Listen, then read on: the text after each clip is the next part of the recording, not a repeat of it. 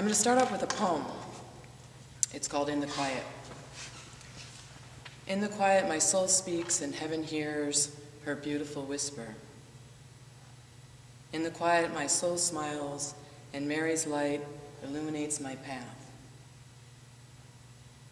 In the quiet, my soul stumbles, and I wonder if anyone can see.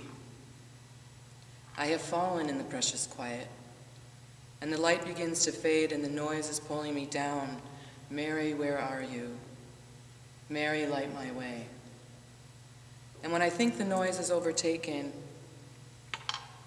and I cannot hear her gentle whisper, I continue. Mary's voice is always with me, even if I cannot hear my name, she does speak it. Do not believe you are forgotten. Do not listen to the lies that tell you you must turn back. Do not. And when you've stumbled and the noise grabs your arms and legs, call her even louder, listen even sharper, and dig even deeper. Dare to defend the quiet, to fight the noise that's all around you, and live what you have up to now only believed. So I wrote this in November of 2012. You can breathe now. I know it's heavy. I'm heavy. It's what it is. I can be light. I can be light. So I wrote this in November of 2012, and I wanted to start with it this evening because it really sums up my faith journey. I returned to church a few years ago after being gone for many years, and, and it was Mary, the mother of Christ, who welcomed me back in. And she's the loving presence that sustains me, draws me back into the fold, and unites my hands with the Father and the Son. My work isn't a little neat package, and I have a lot of, kind of had a lot of shame about that. And when Father Carl, well, Father Carl and Sister Mary asked me to talk tonight, I was like, no way. no, absolutely not. Um, I can't, I can't talk about this. I can't talk about this. I, I'm on my third career. I work three jobs. I have terrible insurance. I'm not a CEO. Um, I can't pretend to, to, to, be something that I'm not. And, um, and you know, pretend like I have it all together and I'm going to like impart this on you and tell you, you know, this is how you do it. And then uh, I met with my mentor yesterday. And I was really distraught about this talk, and I, and I was full, I had, was like full of fear and doubt. And I read to her my poem that I wrote a while ago, and I don't really know why I picked this one, but I did. And she said to me, and it was really wonderful, and she said, Deirdre, your faith is what has saved you. And these, were, these words broke through a wall and lifted a burden I'd been carrying around all winter. And it brought me back to, in line to the truth that is in me and in you and all around us. That Lord love, the Lord loves us utterly and completely, and most especially in our brokenness, our wrong turns, our regrets, and our failures. And in all the good times too, of course. And my mentor said to me, a lot of people have three jobs bad insurance or no insurance and are struggling, and they need to know and to hear that they're not alone. So that, I said, okay, I. So I'm going to break down this poem a little bit and use it kind of as a guide as to where faith meets work. When I, when I look at the poem now, I, I look at it as a, a, call to myself to enter more deeply uh, into a trusting relationship with the great divine. In the ways of working in the store, the shoe store is the judgment or put on sometimes that some of the women carry while I'm carrying their shoe boxes. And if I'm, it's true, and if I'm not on my game, this is true too. If I'm not on my game, I accept it readily, and then I wonder why my spirit's deflated. And then there's another truth is, is that often it's not even them, it's me. And I'm projecting this judgment that I have about myself, and I'm holding them responsible. So, the quiet is that tender space in my heart and soul that slows down just enough to remember where I truly come from, to where I will return, and who is truly holding and loving me. As a Montessori teacher, one of my favorite experiences is playing the silence game. You know, it's really a form of centering prayer, um, designed to help them learn the art of calming their bodies and their minds. So we sit in a circle, and we can do it now, but we're not in a circle, but just if you humor me, we can do it together. So I tell them I have a special game to play, and it's called the silence game. We close our eyes and we put our hand over our hearts and we take three deep breaths.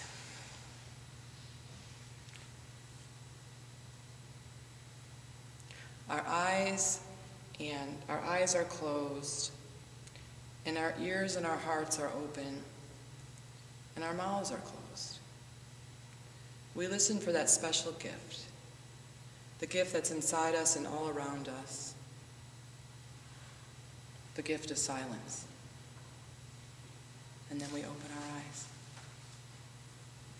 And to do this in a Oh, it's fun doing that with you. And to do it in a, a room full of children in a circle is, is exquisite.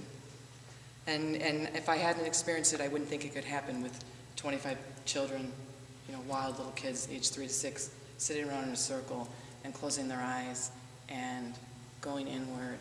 And it's really beautiful. And um, when, I, when I've done it with them, I know I'm in the presence of holy souls, and I've seen a little glimpse of heaven. So the quiet means, for the quiet, when, I, when I'm working at the shoe store, it's a day when I'm sitting in the store. I work at one out, it's a really beautiful one out in Geneva. And there's a big picture window, and, well, there are two big picture windows, and I look out and I can see the trees, and, and they're silhouetted against the sky. And um, I look at around the lovely store and the, and the beautiful shoes and all the, the things are nice, and I, I, feel a great sense of peace and belonging. It is in this state that uh, if a customer comes in and I'm I am ready to receive them, but that's if I've left the bitterness, truly, and the pity on the Eisenhower on my way out, because otherwise I, I can't, and I can't, I can't see them. Like he talked about seeing God, you know, in people, and um, I, I, get in my way sometimes. I get in his way. Um, so I may be showing them shoes and purses, but it's far beyond that. And, and something in them knows that I am listening and they begin to share their stories. As they try on shoes or open up a handbag, time and time again I've experienced grace come over me and over them. Spirit is working through me and something beautiful happens. It was at the shoe shop that I began to understand that I was a sort of wounded Catholic magnet stories. sometimes, I mean, I could see that I would sometimes elicit conversation, but it would be so weird, and, and, and often I'd be working by myself, but in the beginning I worked with this lady Di, and it was amazing. We were like, what's going? Because people would come in, and then you just, I think we, you know, it's so seldom that someone is actually there and can have the time to like, you know, sit right in front of you and, and, and, and you know, be available, and, and so, and Di and I would listen. And um, yeah, so I became a wounded Catholic magnet. And, um, and I'd hear, you know, I used to be Catholic, or when I was little I had faith, or I wish I could go to Mass, but I can't forgive the church. And as their stories deepened, and as they deepened, their tears were shed, and their burdens were lifted, and then my burdens were lifted. And I believe this is like the essence that I talk about in the poem of Mary's Quiet, Gentle Whisper. Um, letting us know that despite any you know heartache or tragedy, she's always there. But okay, let me tell you, I got to be honest. Often I can't hear her. I don't want to hear her. I want to blame the weather. I want to dig up past mistakes. I want to. This is all the reasons that I want to use what you know how I, how I can't see people, uh, God and other people. I want to blame my sister who lives next door or the fact that I'm not married, or I don't have any kids, or the parking in Oak Park is going to send me over the edge. I'm going to go off the village hall. Um, so maybe for some of you, you know, sometimes you might want to blame your spouse or your kids or even the church. And the truth is, there's nobody to blame, and there's nothing to blame. There's, there is no reason for blame.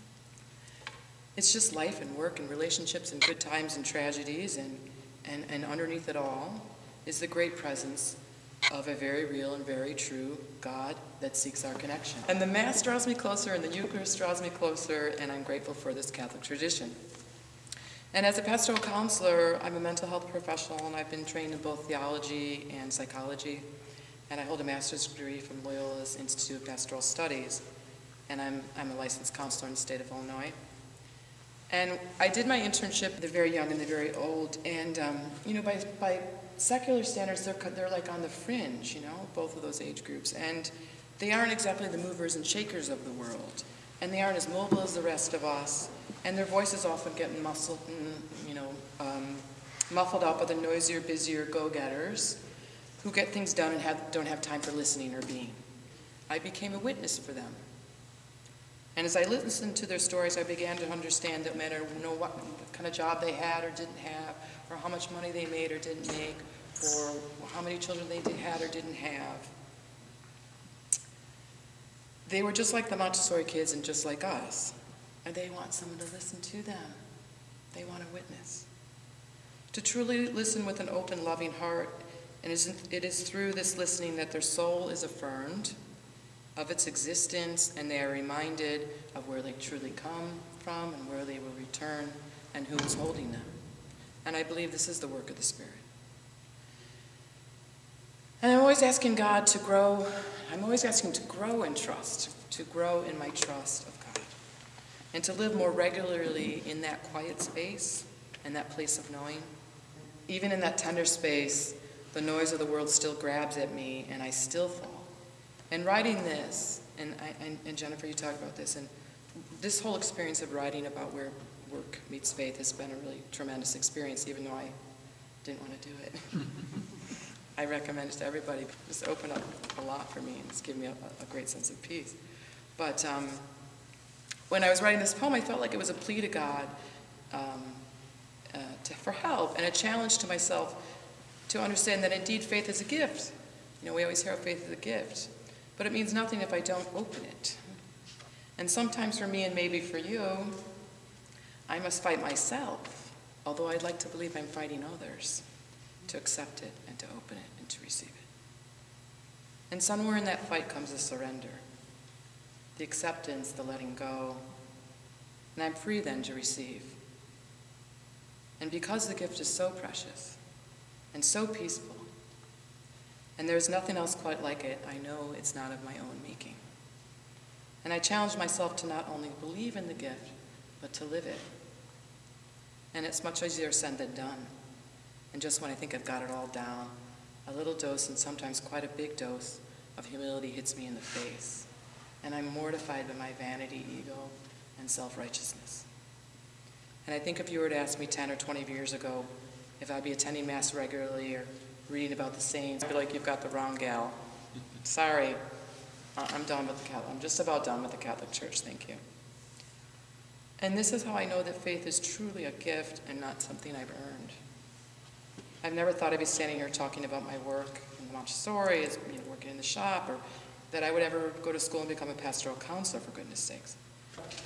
Uh, what happened is I see now that I had let this childhood faith, which is a beautiful thing, but I let the childhood faith keep my adult faith from growing for many years. So the seed was planted, but I became too bitter to water it. So for years I talked about a church that had no place for me. A single woman without children who was neither a nun and could never become a priest. I never got off the spiritual path, although I tried often. I kept hoping I could shed this spiritual thing and, and just make some money and be done with all this soul searching. But living in, with one foot in the spiritual path and one foot in the physical can be arduous, can be an arduous undertaking. Arduous because I forget that all I need to do is get out of the way of my own self and let, as Ignatius says, love loving take the lead. And so this brings me back to the church. To St. Ignatius, to Padre Pio, to St. Catherine Labouré, and all the souls who have become my friends. And it has been through hearing their stories that I see that there's indeed a place for me, that the Lord never has closed the church's door to me, and maybe in a different era or at a different church with a different pastor and different, different community altogether, maybe they wouldn't be so happy to have me. But um, this is certainly not the case here. And otherwise, I wouldn't be standing here before you. And, and Sister Mary and Father Carl and many others have been more than welcoming to me. And I can no longer use the excuse that there's no place for me within these beautiful walls. So the church is my earthly home, with its faults, with all my faults and all the humanness. When I was in graduate school, I remember I was bemoaning grievances, my grievances about the Catholic Church, trying to distance myself from its imperfection, okay, and my imperfection, but I didn't know that, that that's what I was doing. And my supervisor, an Episcopal priest, said to me, Deirdre, you are a part of that imperfect church. Mm. It is deep within you. It is part of your whole makeup. the beauty, the tradition, the trouble, the injustice, the whole ball of wax. And it's through the process of forgiving your Catholic Church and accepting both the immense light and the grave darkness that your own healing and forgiveness will unfold. And at the time, I was furious, and I think I may have walked out of his door. I, I do, I'm not sure, but I was really, I didn't want to hear that, did not want to hear it. And when truth stares you in the face and offers you a way out of pity and blame, it's really hard to take that ticket to freedom. But his words stayed in my heart and in my head, and slowly through the grace of God, I began to let go of my defenses and let the Lord draw me back to my earthly home. And the process continues. I can no longer deny that a spiritual thread has been woven in me and throughout my life. I've come to understand that faith is my work. It is the work for all of us, no matter where we work or if we work. I've also come to understand that there's another thread that is woven throughout my life, and it is that of doubt. But I'm not alone, and the more I read about the saints, the more I read from Scripture and from wise people throughout the ages, the more I understand that this thread is part of the human condition. We are all both sinners and saints on a pendulum moving closer and farther away from God and back. We have an innate desire to seek and know the Lord, to experience his abundant love and acceptance for us, and at the same time we can get caught in the muck of self-doubt and unworthiness. I think that this is why it's said that we are to be witnesses to one another of God's love for us.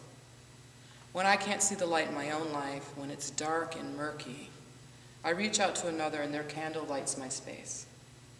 When the light is clear to me, when I know from where I come and to where I will return, I burn my candle brightly and others rest in its light.